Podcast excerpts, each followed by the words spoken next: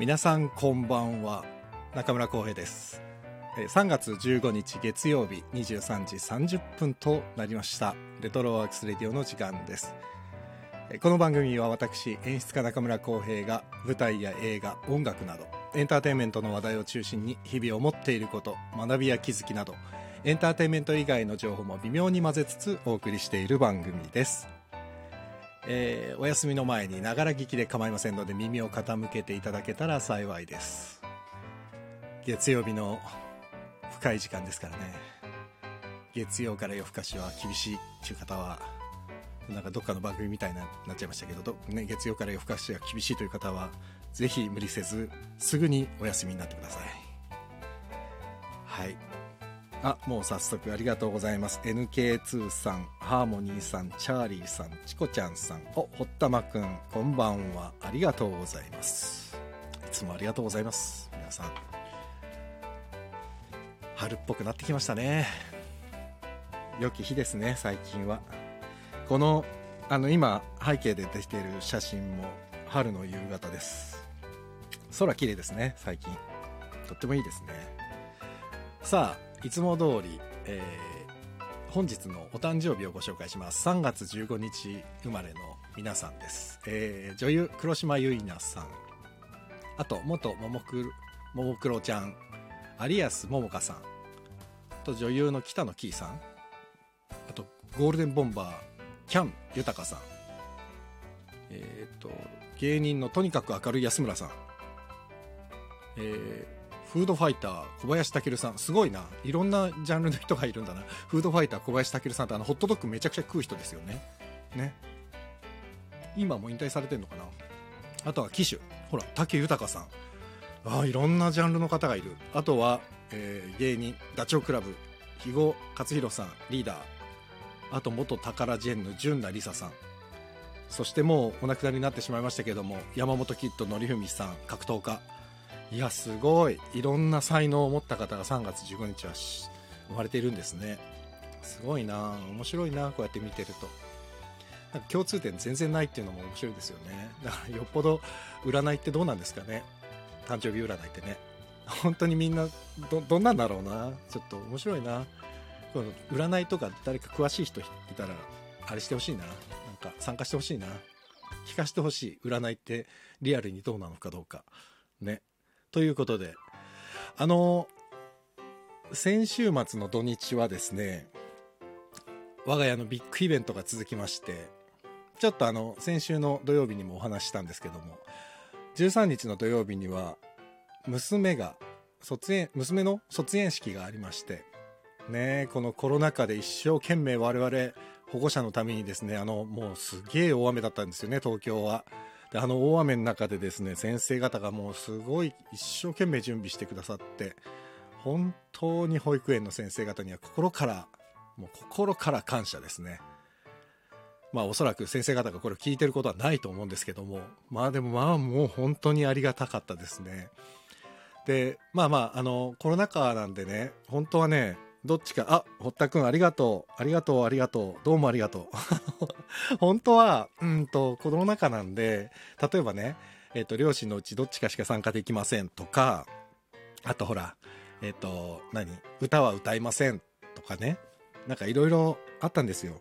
ただねうちの保育園はまあすごく園長先生が一生懸命やってくださってその何ですかアンケートまで取ってくれてどういう形式がいいですかって聞いてくださって。あ音さんこんばんは。ありがとうございます。あふぐちゃんもこんばんは。ようこそ。ありがとうございます。ちょっと今あの完全なプライベートの話をしています。あの あのそう娘の卒園式でその園長先生一生懸命頑張ってくださってでもちろん親はね両親ともに出たいし歌も聴きたいっていうもうすごくわがままなんですよやっぱりね。唯一じゃないですか。1回しかないから卒園式なんてさ。だからまあいろいろ要望を出したらちゃんとこう換気して、えー、と時間も短縮して子供たちとの同士の距離とか親同士の距離もなるべく取れるようにして両親参加ができて子供たちの歌も聴けるっていう状態になんと園長先生が持ってってくれてなんですごくいい卒園式でした。ただね雨がすごかったのがちょっと残念でしたけどでもうそんな贅沢言えないんでね。素晴らしいあの卒園式をやってくださって本当に保育園の先生方に、まあ、絶対聞いてないと思うんですけども心から感謝しております。ありがとうございました。でそれにあれなんですけども伴ってというか あの13日の土曜日が卒園式だったんですけど12日の夜に娘が卒園式の練習がしたいリハーサルがしたいっつってもう家でもう何とも何とも式典の流れをあの僕たち私たちみたいなのやるんですよ。やっぱり卒園式でね。そのセリフの合わせ僕が男の子役やって、ああ、音さんおめでとうございます。ありがとうございます。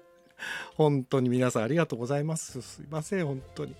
そう。で、あの、つあの娘が私たちって女の子やって、僕が僕たちっていうのをやって、そのセリフの練習も何回もやりましたし、僕覚えちゃいましたもんね、言うこと。あと、歌の練習えっとね、ド、キドキドン、1年生っていう1年生になるための歌と、さよなら僕たちの保育園ってなんかさよなら僕たちの保育園っていうこの2曲をですねもう何回歌ったかな？1曲につき10回ぐらい歌ってたんじゃないかな。もうすごい結構遅くまで。だから13日土曜日も増永さんゲストで本番あったじゃないですか。これの番組あったんですけど結構ねあ12日か。12日だからゴリさんとのあのあそうそうそう。だからゴリさんとのね放送の前にそれをずっとギリギリまで結構やっててなんでバタバタしたんですよ。あのゴリさんとの放送。あ の練習してて。で翌日保育園の、ね、卒園式の朝もう娘の声がカスカスで超面白かったです。で練習ししすぎて声がカスカスになってるっていうね。もう何なんだろう。あの子はなかなかひょうきんですね。でなんかそのでもねまあ本人はね緊張しつつもすごい満足そうに式に出席してカスカスの声でね大きな声でやりきりました全部。でなんか園長先生から卒園アルバム受け取って大きくなったら何々になりたいですみたいなことを子供たちが言うんですよ一人ずつ。でうちの娘はね大きくなったら声優さんになりたいんですって。声優さん。もう知らなくてびっくりしました。表現者になりたいのかと思って全力で止めたいところなんですけどまあやりたいって言ったらもうしょうがないからまあやってうんどうなんだろうな。でも保育園でもなんか劇とかあるとなんだかんだ言っていつも先生方にこう真ん中にこうやっていただいてまあちょっと本当ひょうきんな結構ひょうきんな子なんで、うん、どうなんだろうな。向いてるのかな？分かんないですけど、うん、体はめちゃくちゃちっちゃいんだけど声はとっても大きいしまあ、うん、誰かあの育成してください。声優として。堀田君声優として僕の娘を 声優育成してください。秋葉のリーマンさんこんばんは。ようこそ。お、堀田くん、さすが娘。ね、さすが娘でしょ。もう本当に。でも一回、あの、僕ね、毎年埼玉スーパーアリーナっていうところで、あの、子供のための演劇教室をやってまして、毎年毎年。で、まあ、去年はコロナで亡くなっ、まあ、コロナでも、あの、数回だけ、毎年楽しみにしてくれてる子供たちがいるんで、数回だけやったんですけども、そこにも一回連れてったことあるんですよ。あの、うちの娘を。だけどもう、やっぱりね、お父さんがやってて、他の子供たちとお父さんが仲良くしてるのにとっても嫉妬するみたいで、もう全然ね、集中して参加してくれなくて、もう途中で、あの、なんだっけ、あの、ショッピングモールの方にもう行かせました、途中で。なんで、堀田くんお願いします。うちの娘の声優育成は、堀田くんにお任せします。で、まだちょっと続くんですけど、で、昨日がですね、土曜日が卒園式で、昨日が娘の誕生日だったんですよ。ホワイトで、3月14日。そう。で6歳になりまして。でそう保育園で早生まれって相当差があるんですよ僕ね。娘が生まれるまでそういうの全然考えたことがなくて。だから4月生まれの子とうちの娘は3月生まれでもう1歳丸々違うじゃないですか。そうなるとねほんと赤ちゃんとお姉さんっていうぐらいの差があって。だからクラスでも後ろから2番目の遅さで誕生日なんで本当にみんなからちっちゃい子扱いを受けまくっていたんですよ。で途中本人もね私はちっちゃくないって言ってすごい気にしてた時期あったんですけどで実際背も小さいもんですからでも最近はね随分態度が大きくなりまして全然引きを取らない感じになってきたんでまあこれがやっと小学生になるね前なのかなと思うけどでも早生まれってこんなにあれなんですね差がやっぱり小さい時はあるんですねと思ってうん、3歳ぐらいの時なんてびっくりしましたもんね。本当にもう4歳になるっていうことを3歳になりたてのうちの娘が並ぶと本当赤ちゃんを癒してるお姉ちゃんって感じでしたね。早生まれあ遅生まれの子たちが、うん、だからうんでも早生まれの子は天才が多いっていうのはなんとなく意味が分かりました。あのそういう1歳ぐらい年上の子たちと強制的に同じタイムテーブルで生きていかなきゃいけないからそうなるとやっぱり脳は確かに活性化されるんだろうなっていうのはなんとなく意味がようやく僕も分かりました。うん。あスノーマンさんこんばんは。いつもありがとうございます。そうなんですよ。で土曜日の卒園式後にですね誕生日プレゼントを買いにトイザラスに娘と行って最近夢中のシルバニアファミリーの赤い屋根のうちセットっていうのを買ってでも娘が我慢できなくて 日曜日誕生日なのに結局前日土曜日の夜に前夜祭みたいに誕生日やっちゃってでもずっとそれからもうシルバニアですよ。シルバニアシルバニアシルバニア漬けです。もう。で誕生日当日はねコロナ禍なんであんまりほら今遠出できないじゃないですかみんなね。だからちょっとずっと我慢して今までももうどこ行きたいって言っても全然連れて行かないで、まあ、家の近所の川とかしか行ってなかったんですけど、まあ、せっかく誕生日だから娘の行きたいところにちょっとでもね行けたらいいなと思って。で水族館行きたいっていうんでもう水族館とうちの車の往復だけでと思って行こうと思ったんですけど今度妻が花粉症から体調不良になっちゃって外に出られるような状況じゃなくなっちゃってなんで仕方ないので娘と2人近場の遊園地に行きました。昨日だから一日中2人で遊園地にいたんですけどまあでもね卒業式シーズンなんで小学生中学生高校生ぐらいの何て言うのかな卒業旅行じゃないか。卒業遊園地？わかんないけど。もう子供ばっかりで。もう怖かったです。あのみんなねもう楽しくてしょうがない感じで。うちの娘すごいちっちゃいんでね何度蹴られそうになったか。めちゃくちゃ混んでて遊園地も。だからね大変でした。とっても。でもまあなんかすごく楽しそうだったんでまあそれはそれでいいかと思って。うん。ね。あとは夕方になったらもうどんどんどんどんホワイトデーだったからカップルばっかりになっちゃって遊園地が。だからもうもうもう帰ろう帰ろうっつって帰ってきたんですけど。ね。なかなかね。ね。こうやってもうなんか娘がいて初めて味わうことが最近多くて。ね。小学校になったらどうなっちゃうんだろうなってすごいドキドキするんですけど。まあでもおかげでなかなか面白い日々をくれているっちゃ遅れているんで、まあ、それはそれとして、うん。ということで、この土日は我が家はもうてんてこまいなぐらいでした。あとでもまあ2週間保育園があって、その後小学生になるんで、ね、この番組もちゃんと続けられるのかすごい心配ですけどね。もっともっと大変になりそうで怖えなと思ってるんですけど、まあでも、なんとか頑張ろうかと思っています。それで昨日ですね、日曜日で放送がなかったんですけど、せっかくなので娘と同じ誕生日の皆さんも何人かご紹介したいと思います。えっ、ー、と、女優の黒木華さん、3月14日生まれ、ホワイトデー生まれってどんな感じなんだろうな。あと、青木宗隆さん、俳優さん、あの、優香さんのご主人ですね。あと、星野亜紀さん。と、山口智光さん、ぐっさん。ぐっさん最近見ないな。ぐっさん、元気な、ぐっさんって言って、まあ知り合いではないんですけど、元気かな。あと映画え演演歌界の大御所五木ひろしさんも3月14日。もう全然イメージがつがらないな。五木ひろしさんってホワイトデー生まれなのか。どうなんだろうな。どうなんだろうなという、うん、ちょっと失礼か。あとは、えーと、僕の、えー、芝居仲間というか、まあ、最近映画ドラマと大変活躍している渡辺裕太郎君俳優の渡辺裕太郎君とか、えー、舞台俳優で結構頑張ってる霞信也君えー、あと女優の森川理恵さん。あとですね、えーと、写真家俳優モデル、えー、まあアーティストですね。芸術家加藤隆一さん。僕の父と同じぐらいの年齢の大先輩です。はい。皆さん3月14日生まれの皆さんもホワイトデーに負けずおめでとうございます。はい。ということで今日はダラダラしてるでしょ。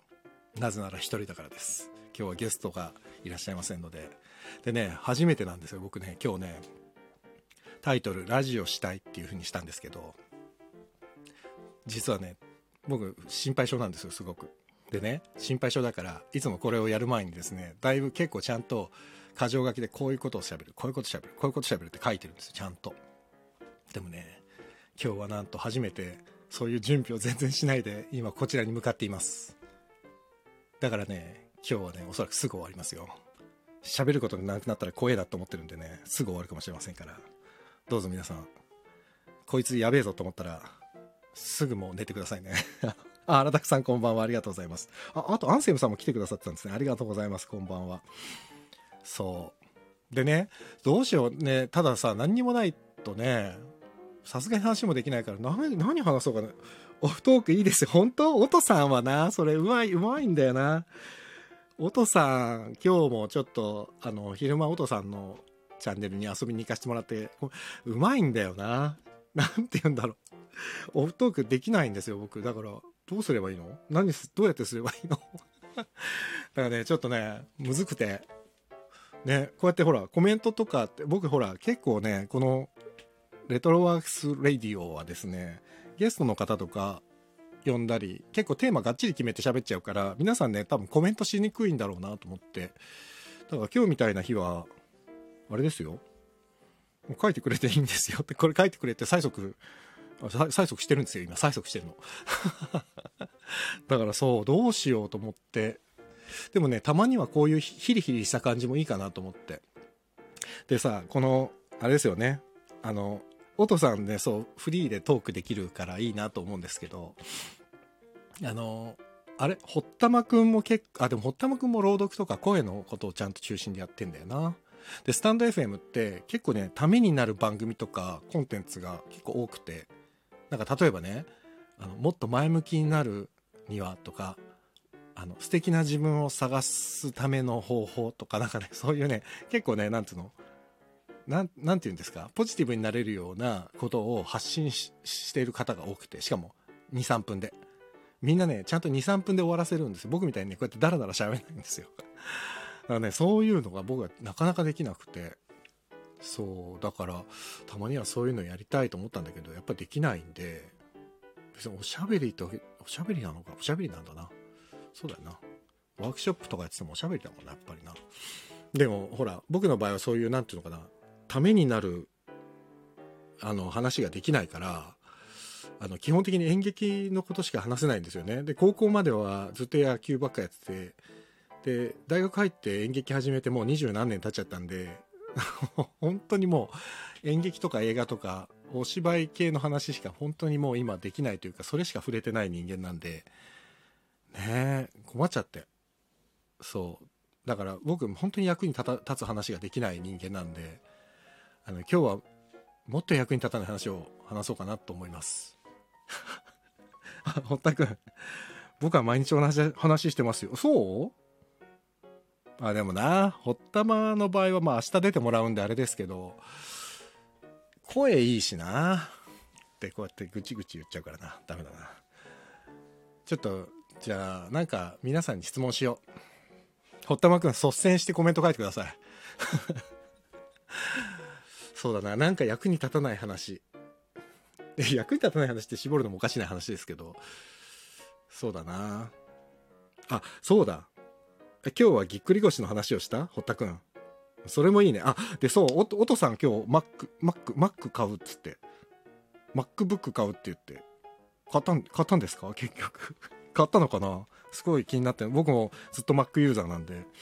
羨ましいな。新しいパソコン。俺も欲しいな。でこういうこれいいな。気が楽でいいなこれは。でそう。でそうだな。なんかみんなに聞きたいな。あそうだ。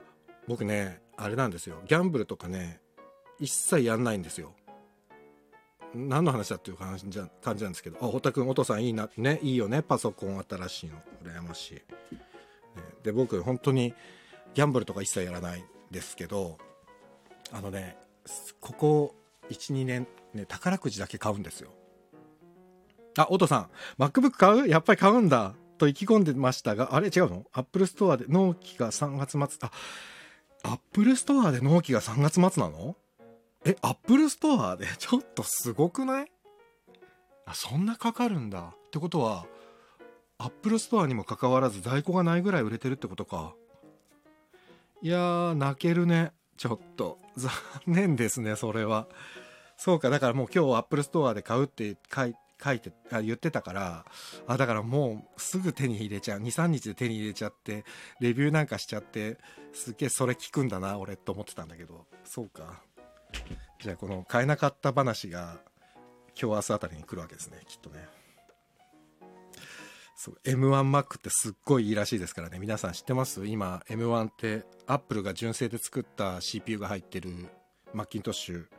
マッキントッシュっても言わないのか？MacBook Air と MacBook Pro が出てるじゃないですか。あれね今までのインテルの Mac に比べたらもう爆速らしいですよ。とんでもなく速いんだって。からねお父さんちょっと遅いですよね。すぐ手に入れたいので明日ヨドバシにお問い合わせしてみます。でももしかしたら Apple Store にないとヨドバシにもないかもよ。あのカスタマイズしたらねあれですけどしなかったらあるのかな。いや手に入ったらいいですね。多分すっげえ早いからめちゃくちゃ羨ましい。いや今僕あの Mac なんですけどインテルの Mac 使ってて。これはこれで別に悪くはないんですけどね。M1 っていうのをですねこの前僕もヨドバシに行って触らせてもらったらやっぱもうめちゃくちゃ速くっていうかね起動が速くてボタン押したらね3秒後ぐらいにはポンってつくんですよ。もうだからちょっとねちょっと驚き。本当に。すごい羨ましい。だからちょっと買ったら聞かせてもらおう。いろいろ。話をまた。そう。で何の話してました僕？ああ宝くじだ。あ宝くじ。あ宝くじそう買うんですよ。全くそういうの買わなかったんですけど。でね人間っていうのは欲深いですよね。コロナ禍でねやっぱりねこうね収入が激減してですね僕もエンタメ業界の人間はみんな激減してるんでね。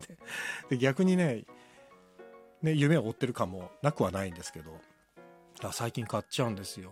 別にねこれが欲しいってわけじゃないんですけどお父さんお父さんの見てたら僕もマック欲しくなっちゃってるんですけど今。皆さん宝くじとか買います？どうなんですか？皆さんも買う？ねなんか年末ジャンボとかあるじゃないですか。この前はねバレンタインなんかやってましたよね。バレンタインなんとかってやつ。なんかね宝くじとか何億円とかもらったら何欲しいですか？僕はねあれですね。まあ5億じゃ無理かもしれないけど稽古場とか作りたいな。あ、お父さん年末ジャンボ買う？何が、みんな、あれですか？宝くじ買って何が欲しいの？あ、スノーマンさん買ってた。何、何が欲しいの？何億円って手に入れたら。僕ね、稽古場欲しいですね。稽古場。自分の。で、あわよくば、例えば2階が稽古場で1階が喫茶店みたいな、こういうのね、演劇やってる人すっごい言う人多いんですけど、僕も、あの、その口で、1階に喫茶店があって2階に稽古場があってで地下1階に劇場があるみたいなね。夢のような空間を作りたいですね。でもそうなるとメガビッグの12億円とか当てなきゃ多分無理だろうな。絶対な。5億円じゃ足りないもんな。5億はダメだな。12億か。メガビッグって何なんですか？あれあれ買ったことないんだよな。メガビッグってな誰誰何なんですか？あれは。ちょっとよくわかんないけど。太田さん、すごい稽古場、夢があります。でしょ？夢しかないんですよ、もう。そうなると。まあ、宝くじがもうそもそも夢ですからね。その夢で夢を買おうとするっていう、もう、もうむちゃくちゃですよ。だから言ってることはね。でも、ね、それくらい、なんか、そう、だから、そうなんですよ。現実的な話、その稽古場を運営しながら、あ、出た、あの、その、あ、フグちゃん、欲しいね、稽古場ね。稽古場欲しいでしょ？それと、スノーマンさんがアパート一棟買いして、家賃入収入で食べてく。最高のチョイスですね。素晴らしい選択です。僕ね、これやってる人知ってるんですよ。あの、もう有名だから全然言っちゃいますけど、小梅さんこれやってんですよ。あの、小梅太夫さんが。小梅さんね、あのね、畜生で売れた直後にね、アパート一棟買いしてんですよ、あの方。それちゃんとね、今家賃、家賃でね、家族を、家族っていうか、あの、お子さんを養ってるんです、ちゃんと。すごいでしょ？アンセムさん、スポーツくじです。スポーツくじ。あ、ああ、メガビックか。メガビックですね。スポーツくじか。あ、ってことは、トトみたいなもんですね。あれか、試合結果とか予想するってことかな。もうね、見るとかなんか買っちゃいそうでね、見てないんですよね。メガビックっ。おとさん、スノーマンさん現実的でいいですね。ね、でも、あれですよね、実際アパート一棟買いして家賃収入で食べていくつが一棟買いして家賃収入があれば、その後また宝くじ買えるもんね。っていうこのいやらしい 発想。あ桜庭さんこんばんは。ようこそありがとうございます。今日はねただダラダラ喋ってます。すいません。なんかあのためになることは一つも喋ってないです。本当申し訳ない。あのちょっと今ねカチカチやりながらちょっと見てたんですけど5億円がね当たる確率。知ってます ?5 億円が当たる確率。1000万分の1ですって。宝くじが5億円当たる確率。ってことはジャンボ宝くじは300円でしょ？だから1000万1000万枚買ったら1枚当たる可能性がある。ってことはえー、っと1000万かける30億円分買えば5億円が当たる可能性があるってことですね。ね。絶対無理だ。もともと30億かかるんですよだって。どういうことだよこれ。何なんだよ。おアンセムさん。サッカーの結果を当てる。でも自分で考えて買うのではなく機械任せです。あああ自分で考えるんじゃないのか。メガビッグは。あそういうことか。桜庭さん。あと稽古場じゃないけどキンケロシアターって演劇人の夢ですよね。わかりますよ。キンケロシアターって中目黒にあるね。あのー、相川金也さんが作った劇場であそこは綺麗なロビーがあってね白い白い内装でなんか大理石みたいな床のロビーがあってで2階に入り口かね綺麗な階段があって2階の入り口でで間口広くて天井高くてね。でも一応小劇場のねスペースなんですよね。あれ280ぐらいしか入らないから本田劇場よりちょっと小さいぐらいでね本当にあれはいい劇場ですよね。キンケロシアター。ででも借りると高いんですよ。あそこ。そう相川金也さんがねそのね若手のお金がない劇団にも貸してあげたいから、ね、安く貸すよっつって。もう最初き、ね、相川さんがすごいそれを言ってみんなに使いなって言って開放してくれてたんだけど値段高くて 相川さんの安いっていうのが僕らの安いとはちょっと合致しなかったんですよね 当時ね。そう。僕らが言う安いってもっとだいぶ一桁ぐらい安さが違ったんだよな。あスノーマンさんもキンケロ好きですキンケロシアターっていいちょっと気になる方はネットで調べてみてください。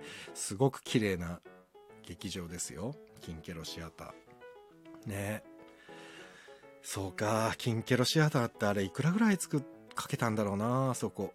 うーん。えっ、ー、とアンセムさん僕は会社を辞めて6室のアパートの上物だけ買って大家さんなんですか？嘘でしょ？知らなかった。えー、それは家賃収入があるということなんで、スノーマンさん、夢を叶えている方がもうこちらにいらっしゃいました。素敵ですね。でもそれってなんか大事かも。なんか人生設計として。いいかな。いいな。ちょっといいな。それはそれで。なんかでもすげえ現実的な、なんか宝くじ当たったら、もっとなんかこうさ、その、これだけは絶対に手に入れたいみたいなないですか？みんな。わっていう。俺もでもな、結局現実的なんだよな。稽古場とカフェって。でもなん、なんだろう、僕ね、カフェなんてね、あ、スノーマンさんいいなって、アンセムさんいいなって言われてますよ。本当羨ましいですよね。なんだろう、カフェってコーヒー好きだからかもしれないですけど、カフェって憧れるんですよね。そのカフェっておしゃれな感じするからかもしれないけど、なんだろう。でね、一個、一個っていうか何個か東京で、えっと、例えば池袋のシアターグリーンってあの増永さんが今度今本番やってるシアターグリーンも1階にカフェがあってえっと2345あ12345か。はずっと全部劇場が3つ入ってて6階に稽古場があって7階に事務所かな？っていう風にわーって1棟ビル1棟全部演劇ビルなんですよ。なのに1階にカフェがあったりあと千歳船橋のアポックシアターも1階にカフェバーがあってそこのカフェバーの中通り抜けて2階の劇場に入るみたいなね。ああいうのいいなと思って。でもねシアターグリーンもアポクシアターもちゃんと劇場として自分でもゼロゼロから建ててるんですよね。だからありものを射抜いてるわけじゃなくて。だからやっぱ建てるってなるとさ5億じゃ多分無理な気がするんですよね。設備費入れると。でこうやって。当たってもないのに当たったような話をしちゃうっていうね。ダメなとこですね。え、お父さん、コーヒー飲めないけど中村さんが経営されてるカフェなら行きたいな。コーヒー、お父さん飲めないの？それは、あれはスタバとかはダメですか？コーヒー、美味しいのに。ねえ、アンセムさん、中村さんの夢は12億でも無理ですよ、きっと。そうか、12億でも無理か。まあでもそうですよね。ああ、そう、スノーマンさん、おっしゃる通り、それが夢ですよ。そう。ねえ、そうなんだよな。何億あったら、あれですかね、劇場とカフェが建てられるんですかね。建てないな。カフェ、なんか、全然作ったことないけど、パンケーキとか焼いて、なんかのんびりコーヒーとパンケーキをやりながら、あ、もうそろそろ本番の時間ですよ。皆さん劇場の方へとか言いたい 言いてえな。厳しいな。今の状況だと厳しいな。えっと、お父さん、スタバはコーヒー入ってない。フラペチーノ飲みます。フラペチーノってあの、かき氷みたいな甘いやつですよね。あれも美味しいですね。抹茶のフラペチーノとか美味しいですもんね。ね。フグちゃんバイトさせて、バイトかよ。従業員になってくれよ、そしたら。お父さん、中村さんカフェオーナー似合います。本当に？あ、じゃあやろうかな。ちょっと、調子乗りますよ、僕は。そういうの。ね。あ、すごくないですか？でも、今日いい、いい感じですね。この皆さんとやりとりしてる感じが。いや、面白い。なんかこれできるんだな、これでも。これでもできるんだなっていうのもちょっと変だけど。えー、そうか。あ、そうだ、お父さん、あれですよ。喋りましょうよって言ってたのに、今急に誘うのはちょっと申し訳がないんで、そんな、あれ無理強いはしないんですけど。お父さん、どっか喋り、喋り、喋りましょうよ。本当に。まだコメントと聞いてるのでしかやり取りしたことがないから。ね。あ、私もバイトしたいパンケーキ焼きます。お願いしたい。じゃあ、九州で店開くか。と言って。お父さん九州ですもんね。そう。でもこのラジオの面白さって、なんか、あれですね。本当日本全国っていうのがすごく楽しいですよね。なんかね、埼玉の比重非常に重いらしいんですけど。埼玉県民の皆さんすごい多い、多いんですよね。ね。スノーマンさん。そう、だからね。でも、いいですね。こうやってみんなで楽しく会話ができるというか。会話、会話、会話ですよね。これもね。そっか。あの、あれですね。あ、食べに行きます。九州で開いても食べに来る？スノーマンさん。ねえ。そう、でもコーヒーはね、ぜひ、あれですよ。美味しいコーヒー飲んだらきっと飲めるようになりますよね。お父さんも。あの、あ、そうそう、一人ね、今日は、あ、スノーマンさん行くよって九州まで来てくれるって。てか、俺どうや、どうすんだ？九州まで。俺どうやって九州行くんだろう？あ、でも九州の話、そうか。僕ね、実は2005年ぐらいに、あ、これ前話しましたっけ ?2005 年ぐらいにね、1ヶ月ぐらい熊本に行って生活したんです。1ヶ月。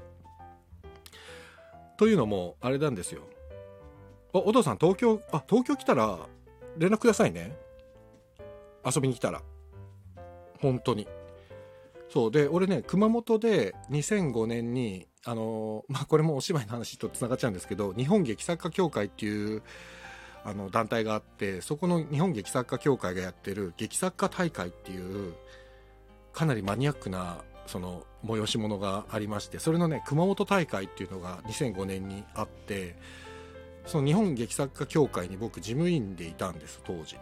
それで、えーと、熊本にちょっともうほぼほぼ本当に1ヶ月間ぐらいずっともう劇場とその何ホテルビジネスホテルの往復しかしてなかったんですけどずっと熊本にいてそう。でその時に熊本の時に仲良くなった方も今もずっと応援してくれてる方もいてでその方なんかはねあの毎年うちの劇団レトロノートが本番があると、まあ、年に1回やってたんで毎年毎年熊本からあの来てくださって見に。本当に嬉しかった。そうお父さん熊本どうでしたか？もう最高でした熊本。で僕ね九州でね実は行ったことない県があ結構あるな。あ行ったことある県言った方がいいんだな。熊本鹿児島熊本大分福岡は九州で行ったことあるんです。だから宮崎は実は行ったことがないのと佐賀と長崎も行ったことない。で熊本はね何が良かったかってねお水が多分美味しいからだと思うんですけどおにぎりがもうお米がとにかくうまくてもうちょっとびっくりしちゃって。でね熊本にしかないのかな熊本っていうか九州にしかないのかなコンビニでお父さんエブリワンエブリワンだっけななんか九州にありますよねエブリワン？エブリワンだっけな？誰か知ってる方いらっしゃいます？コンビニ。ああなんかねそう。なんかそんな名前のコンビニだったんですけどそこがコンビニの中でね調理をしてるんですよ。料理というかそのお惣菜作ったりおにぎりもねその場で作ってるらしいんですよ。お店の奥で。でそのおにぎりがあエブリワンありました。今はファミマになりましたがあえあそうなんだ。じゃあファミマに吸収されちゃったんですね。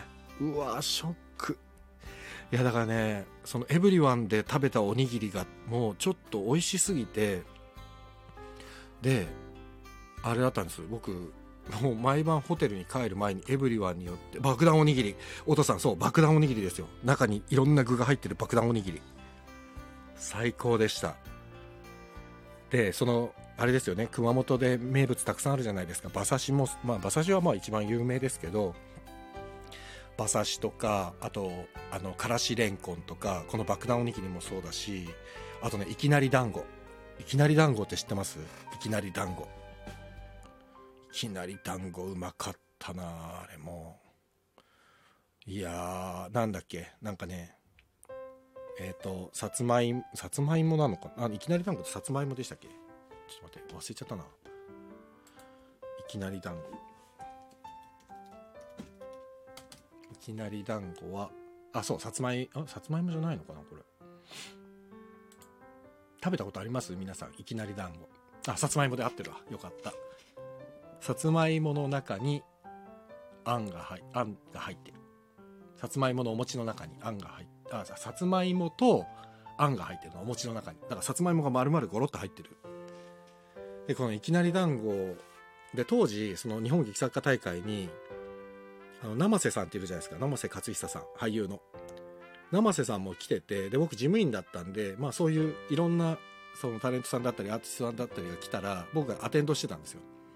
で生瀬さんに「あのさいきなり団子って何?」って聞かれてで僕熊本の人間でもないのに熊本の人間かのようにいきなり団子の説明をすげえ生瀬さんにしたっていう。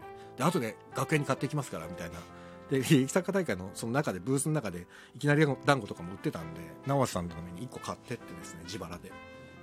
多分生瀬さんはもう覚えてないでしょうけどそう。外箱町の元 D 座長っていう肩書きで確か劇作家大会に出席されてて。そう。熊本良かったななんかすごい楽しかったですねでそのままあの大分行って温泉入って帰ってきたんですよ。当時当時ね。であとね一個すごい面白いなと思ったのが熊本の熊本って九州行った時にバスに乗る機会があってしたねバス停でほら東京とかだと列にバーって並ぶじゃないですか。で入り口が開いたらみんな順番にこう入っていくんだけど熊本でねバス待ってる人ってみんなねバラバラなんですよ。なんかね列にもならないでバラバラでみんなバス待っててでバスが来たらね誰も何も揉めることなくスーッと順番に入っていくんですよ。なんていい土地なんだと思って 誰も揉めない。誰が先に入ろうかなんだろうか誰も何も言わないっていう穏やかな土地だなと思ってそれがすごい良かったですね。あウォリさんこんばんは。ありがとうございます。あジダックさんこんばんは。ありがとうございます。あジダックさんちょっともうなんかみんなになんか電話してるみたいな感じで喋っちゃいますけどね。ジダックさんあれ音うんとねえっ、ー、とにえっ、ー、といつだっけな。数日前のやつに戯曲アーカイブっていうあの戯曲が無料で読めるサイトのリンク貼ってあるんでジダックさんよかったらそれ見てみてくださいね。そこもね日本劇作家協会がやってるあの戯曲アーカイブっていうのがあってこれめちゃくちゃすごいですから。もうすっごい有名な戯曲からもう何百人っていう劇作家の本がタダで読めますからね。是非ご参考までに。音さん確かに列並ばないです。でしょ？そうなんですよ。九州なのかみんな。そうかやっぱりもう俺あのあの感じすごい良かったんですよね。あこれ九州たまんないなこのなんか穏やかな感じと思って。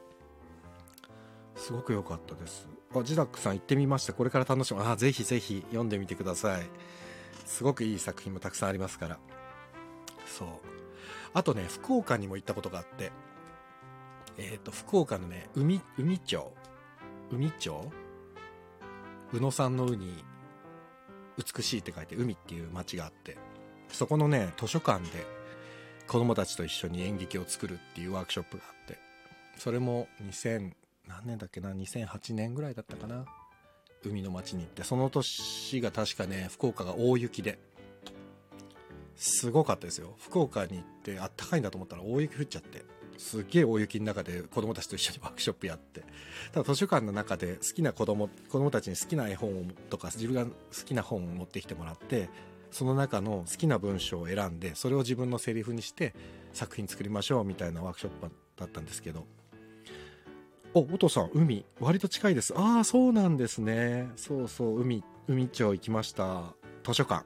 海町の図書館に行ったんだよな。でも最近ねそのこのまあコロナもあるんです地方にあんまり行く機会があんまりなくてね行きたいですね。九州もそうだし。僕四国はまだ上陸したことがなくて四国も行きたいなとかね思ってるんですけど。さあ。もうすごいなこれ。いや何にもテーマを決めてないで喋ってるのにもう40分も喋ってしまったな。これは。堀田君生きてますか？堀田君大丈夫ですか？堀田君もう寝ちゃったかな？いやー嬉しいな。でもこうやって皆さんね聞いててくれて本当にありがたい。本当に。さあどうしようかな。今日も何にもあれですわ。本当にテーマ決めないで来ちゃったから喋ることないですわ。もうもう話が切れました僕。あでも本当に熊本行った時すごい楽しかったんで絶対また行きたいなと思ってその熊本から毎年毎年うちの劇団見に来てくれてた方も熊本来たら絶対言ってねって言ってくださってて。うん。どうですか？お父さん九州はコロナとか大変ですか？やっぱり。皆さんでもあれかな？お父さん以外は結構関東の方ばっかりなのかな？チコちゃんさんとかどこなんだろうな？チコちゃんさん、チャーリーさん。あ、堀田くん、桜咲きましたよ、浩平さん。花見の思い出はありますか？え、桜ってもう開花したの？本当？全然知らなかった。そうなんですね。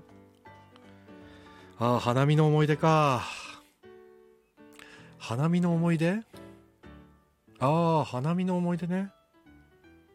え、堀田くんありますか？明日、明日そうだよ。直接喋るんだよな。あ、花見の思い出ね。すいませんね。堀田くに回してもらってるわ。ありがたいな。あ、成績桜ヶ丘っていう町があるんですよ。多摩の方に。で、成績桜ヶ丘って、あのー、宮崎駿さんの、あれ、なんだっけ。耳をすませばの舞台になった町で、そこの耳をすませまでも出てくる公園があるんですけどそこの公園で大学生の時にみんなでお花見しました。懐かしいな。それがお花見の思い出です。あアンセムさん九州の人って大学に行くとか就職するとかが関西飛ばして東京に行く人多いですよね。そうなんだ。大阪出るっていうよりも東京行っちゃうんだみんな。あそうなんだ。へえアンセムさんはそもそもどちらなんですか？ご出身は。ゴリゾーさんはいい塩梅だな。あこれあれでしょ？いい塩梅だなっていうのは花見の思い出でしょ？もうゴリさんも話の振り上手だな。あの僕の劇団でやった「いい塩梅」っていうねあのお芝居がありまして。それがね桜の花見をあの新入社員がさせられててずっと花見花の下で場所取りをしてる新入社員が、まあ、いろんな人に出会いながら成長していくみたいな物語だったんですよね。もう僕は大好きでしたねこの話が。あの落語とかも出てきちゃったりしてね。うんそうそう。あアンセムさん東京。あ東京なんですね。そうかそうか。東京でアパートを持ってるって最高じゃないですか。もうダメだ。アパートの話に戻ってしまう。どうしても。ダメだ。すごい。ダメな。んだ脳みそがその俗っぽいんだな俺。多分。ダメだ。ジダックさん。私の知人の熊本人は大学は北海道行って東京で就職してました。スケールでかいですね。じゃあ九州で生まれ育って大学で北海道行ってといやーいいな。でもね日本を大きくそうやって縦横無尽に動き回れって素敵ですよね。本当に。そうか。なんかな。なんか東京東京って僕東京ではなくて神奈川なんですけど まあすぐ東京に出れちゃうんでなんかね関東圏で生まれた人の方がもしかしたらあんまり地方行くっていう感覚よりも東京の中で住んじゃうっていうイメージの方が強くてあんまり後悔出ないのかな。うん。僕の周りの人たちはみんなね結構そのまま地元に残ってる人が多いんですよね。そう。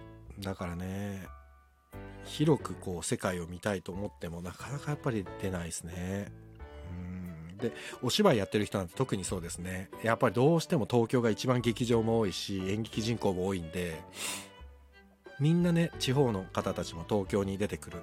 そうさっきの話じゃないけど熊本の方で、あのー、劇団キラリっていう劇団があって池田さんっていう方がやってる劇団があってその時もその熊本の劇作家大会の時に仲良くなってキラリの皆さんもえーと、あとね劇団石とかね何劇団か知り合いになったんですけどその方たちもみんなね東京のタイニーアリスとかねそういうちっちゃい劇場で東京に来て公演打ったりしてましたね。やっぱりだからどうしてもその、ね、演劇の場合は東京東京ってみんななっちゃうのかな？なっちゃうのかなってもうならざるを得ないですよねきっとね。だから大阪とかでも大きい町なのに有名になる劇団本当に少ないですよね。なんかね劇団新幹線とかああいう結構大きい劇団になっちゃいますもんね。あほら気づくとまた演劇の話になっちゃう。やばいな。これだよな。もう病的だな。こうなると。皆さん桜の花見の思い出ってあります？今日はね、半には終わります。こうやってダラダラしてるとね、多分僕全然喋れますわ。皆さんとこ、皆さんこうやってコメントくださると。で、誰もいなくなったのに気づかないで喋り続けちゃいそうだから、半には終わり、あと10分で終わります。そうしよう。キリがないとね、皆さんも寝るに寝れないし。そうだよね。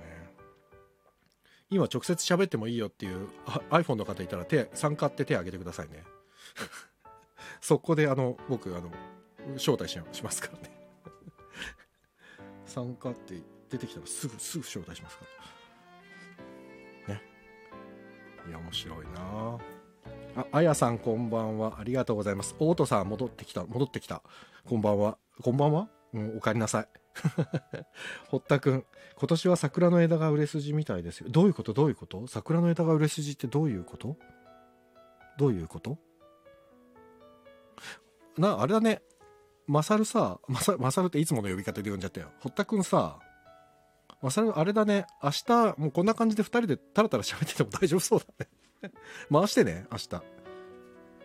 部屋で花見。あ、なるほど。そういうことか。いやー、それはそ、まあコロナ禍だからか外で花見できないもんね。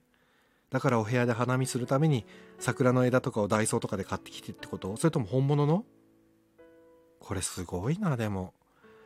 なんか、今の時代というか、切ないな。それはそれで。いいけどね、いいアイデアなんだけど。そっか、スノーマンさん、花見、早朝におにぎり。か、で早朝におにぎり買って近所の公園で花見朝食は毎年やってます。ああ、素敵ですね。素敵ですね、それは。なるほどね。なんかね、前もちょっと話したけど、日本人っていうか人間って、なんか朝8時の朝日浴びると、一気に覚醒するみたいですね。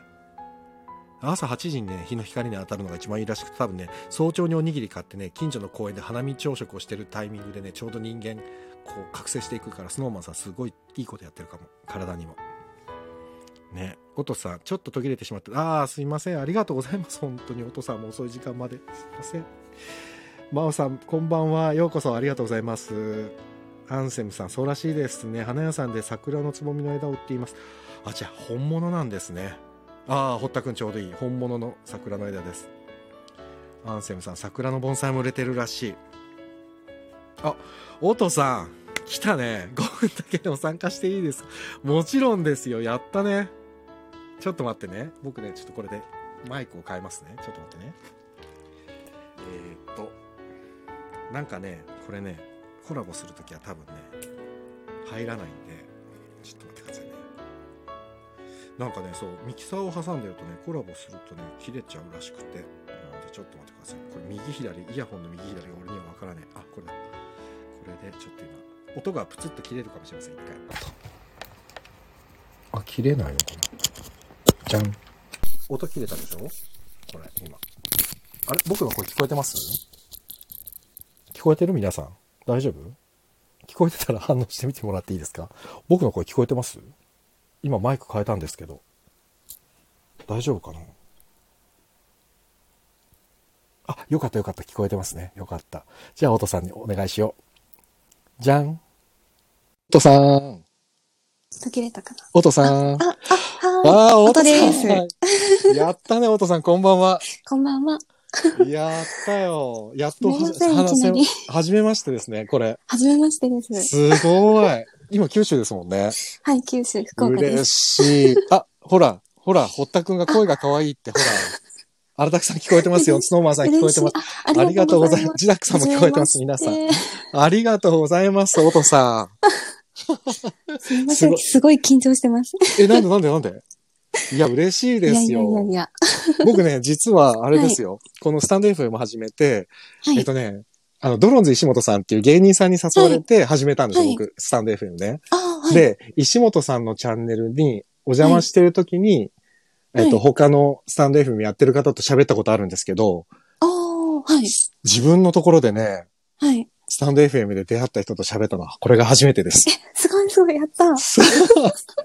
ありがとうございます。こちらこそありがとうございます。いや、なんか、うん。そう、この間言ってくださったので、はい。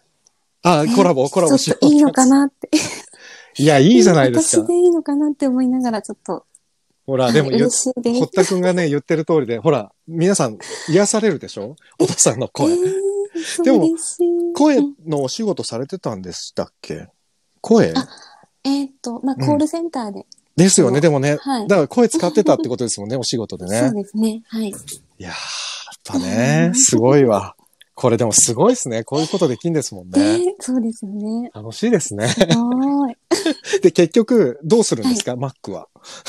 あ、マックは、とりあえず明日ヨドバシでちょっと確認してみて、うんで、まあ納期が同じだったらもう、諦めて。いや、いえいえ、買います、買います。あ、もう、もう買っちゃうど。ちらにせよ、はい。買うは買うんですけど、あの、納期が早い方を、太田さん、どうするんですか？マック買って、なんかやりたいことあるんですか、えー、ちょっと今のところまだ漠然としてるんですけど、うんうん。まあ、今ちょっとカラーコーディネーターの勉強とかしてるので、なんかデザイン関係とかなんかそういうところを、まあ趣味をそうなんだ。いろいろやっていけたらなって。ああ、いいですね。あ、ジダックさんがね、おとさんだ、こんばんはって言ってますよ。こんばんは、ジナックさん。あ、すごい、原拓さんもですね、声かわいいって。ほら、おとさん大人気ですえよ。ー、嬉しい。あ、グローブさんこんばんは、ありがとうございます。いや、嬉しいな。ぁそうか、でも、あれです、はい。僕ね、実は20代の前半だったかな、あの、看板屋さんのデザイン部にいたことがあって、えー、そうなんですね。バイトで。あその時に、そう、Mac を使ってデザインやってて、あで、Mac を覚えていったんです。そうな、えー、それからじゃあもうずっと Mac ユーザー。そう、Mac ユーザーです。だからやっぱ使ったら方が覚えやすい、覚えるから、うんもうどんどん使った方がいいですね。じゃあ、ねやっ。ぱり、買います。ですね。で、買ったらレビューしてくださいね。します、します。ちなみに、じゃあ、お父さんの花見の思い出ありますか？お花見。お花見の思い出。でも、あれ、東京ね。で生活したこととかってあるんですか、それとももうずっと九州？あ、ずっと九州ですね。あえっと、もそうなんだ。う本当に、去年の12月に福岡に来たばっかりなので、それまでずっと宮崎で。ああ、そうなんですね。あ、じゃあもう本当に九州からはもう全然出ずに。出ずに、もう本当に旅行に行くぐらいですね。そうなんですね。はい。ちなみに今までで関東に、関東というか東京は結構来てます、はいあ、行けます、行けます。はい、遊びに？遊びに行きああ、ますね。そうなんだ。はい。え、来たら言ってくださいね、本当に。え、言っていいですか？もちろんもちろんもちろん。もう全然いいですよ。本当に。この堀田くんと一緒にご案内しますよ。よろしくお願いします。本当に。え、東京、私うん、何何？どうぞどうぞ。全然その、今まで演劇を、はいあの実際に見に行くとかっていうことが、うんやっぱり宮崎ってすごい田舎なので、なかなかそういう機会ってなかったんですよ。なるほど。なんですけど、うん。まあ、ちょっと福岡に来たっていうのもあって、はいはいはい。で、なんかそういうやっぱり、なんかこう触れる機会が多くなるのかな？まあちょっとこのコロナ禍で難しいところはあると思うんですけど。まあそうですね。ううん。ん。で、いろいろこう中村さんのお話を聞いたりしつつ、いや、なんかそういうのに嬉しい興味がな。いや、嬉しいですよ本で、当に。はい。え、ちなみに、宮崎って劇場とかっていうのはありました？近所に。近所にはないですね。あ、すあなんかあれ、うん結構駅前とかでもではないか。劇場、な、そうですね。もう映画館とかとか市民ホールとかまあ、そうですよねは。福岡だったらでも多少はあるのかな。多分あると思います。福ですよね。岡だったらね。うん。まあでも、今ね、音さんも言ってた通りで、今、劇場が結構やっぱり、あの、制限かかっちゃってて。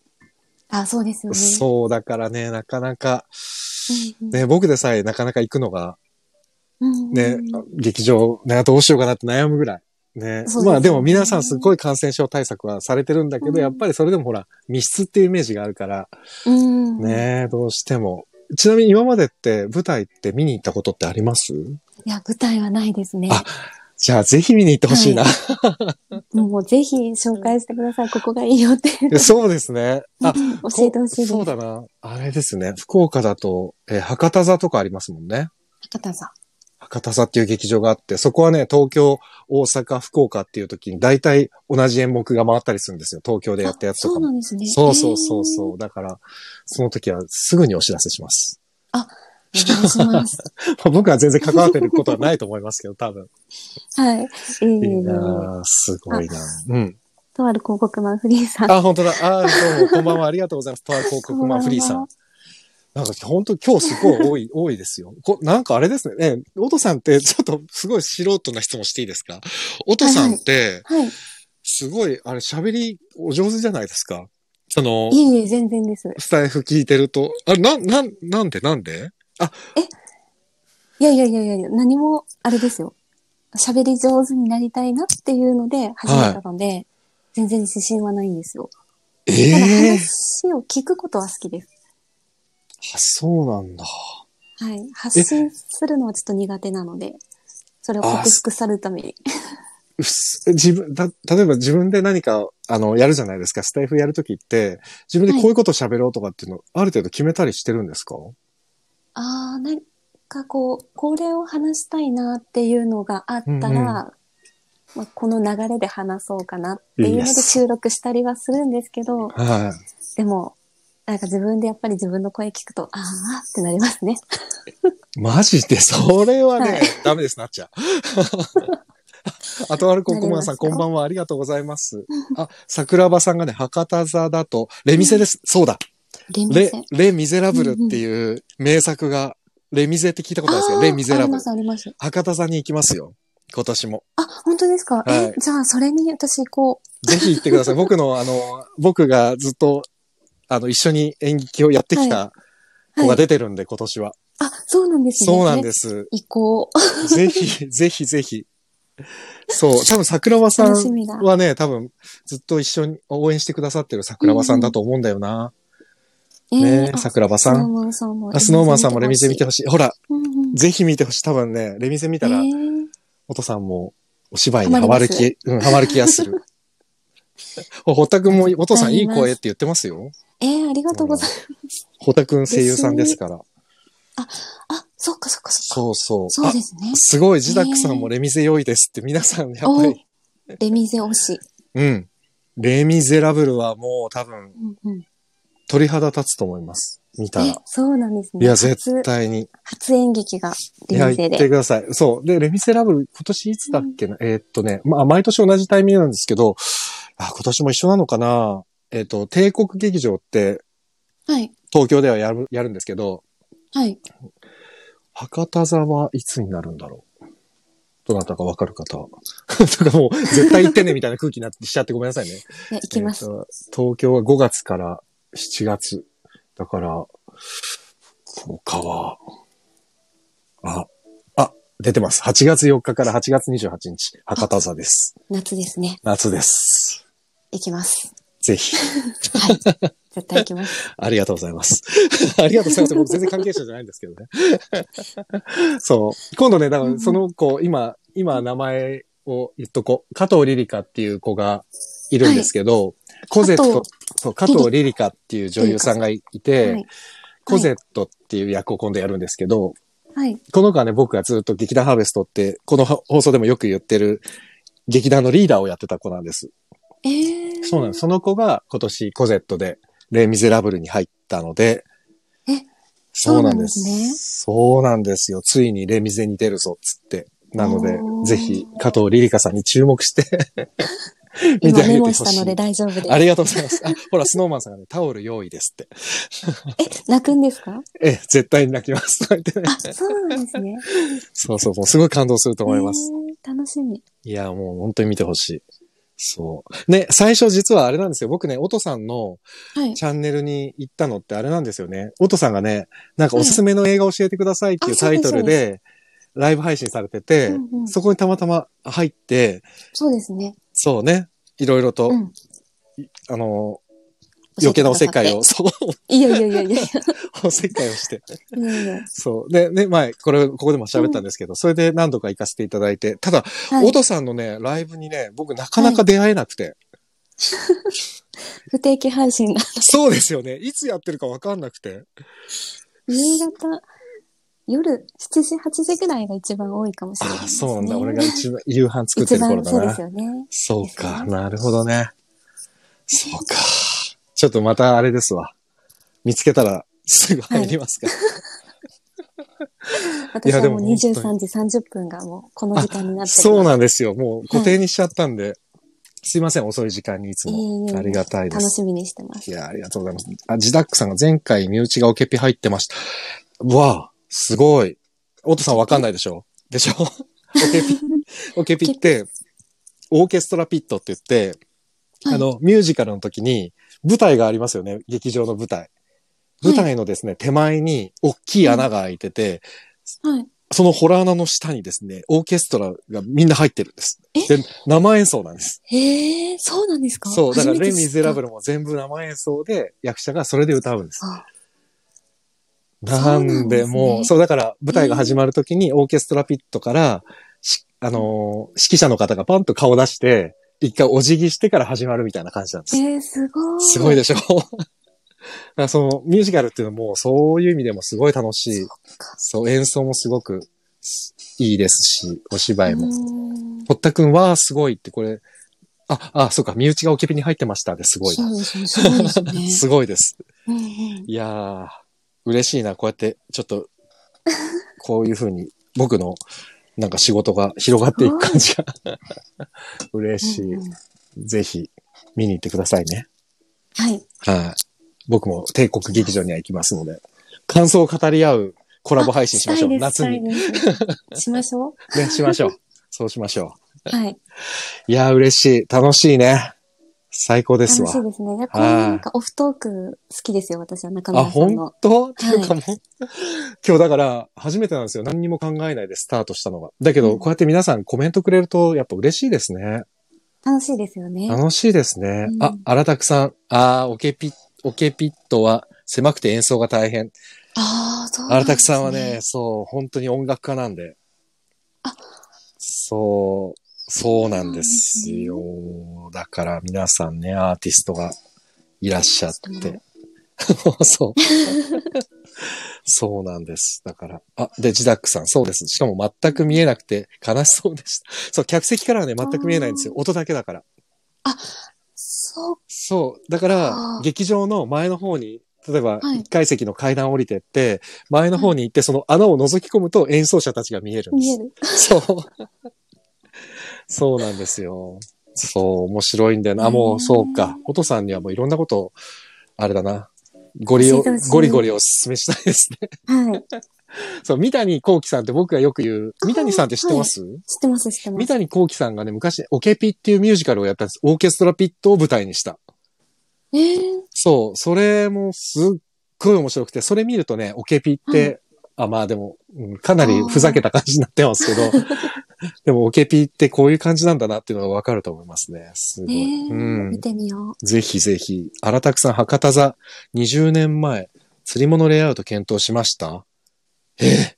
え？いや、あの、荒拓さんいいですよね、別にね。物あのね、音楽家であり、兼、そのね、劇場のプロデュースとかもやってらっしゃった方で、そう荒拓さんはそうなんでです。だから、すごい、実はすごい方で、す。実はすごい方でっていうのも変な話ですけど、僕もそう、だからずっと、そう、コンそうコンサルタント、劇場コンサルタントっていうのをやってた方で、劇場コンサルタント？要は、えっ、と、お芝居の劇場を作るときに客席を作るとか、照明、位置をこう、こう、なんていうの、ロビーはどういうふうに作るとか、お客さんの動線はどうするとか、そういう、本当に劇場の設計そう。設計とかもすべてのことをやってる会社があって、そこに勤められてた方なんです、荒拓さんは。そう、未知の世界でしょ？未知の世界ですね。ですよね。そう。だから、でもなんか、混ぜ返してってすいません。まあ、そんなことないですよ。全然いいです。全然いいです。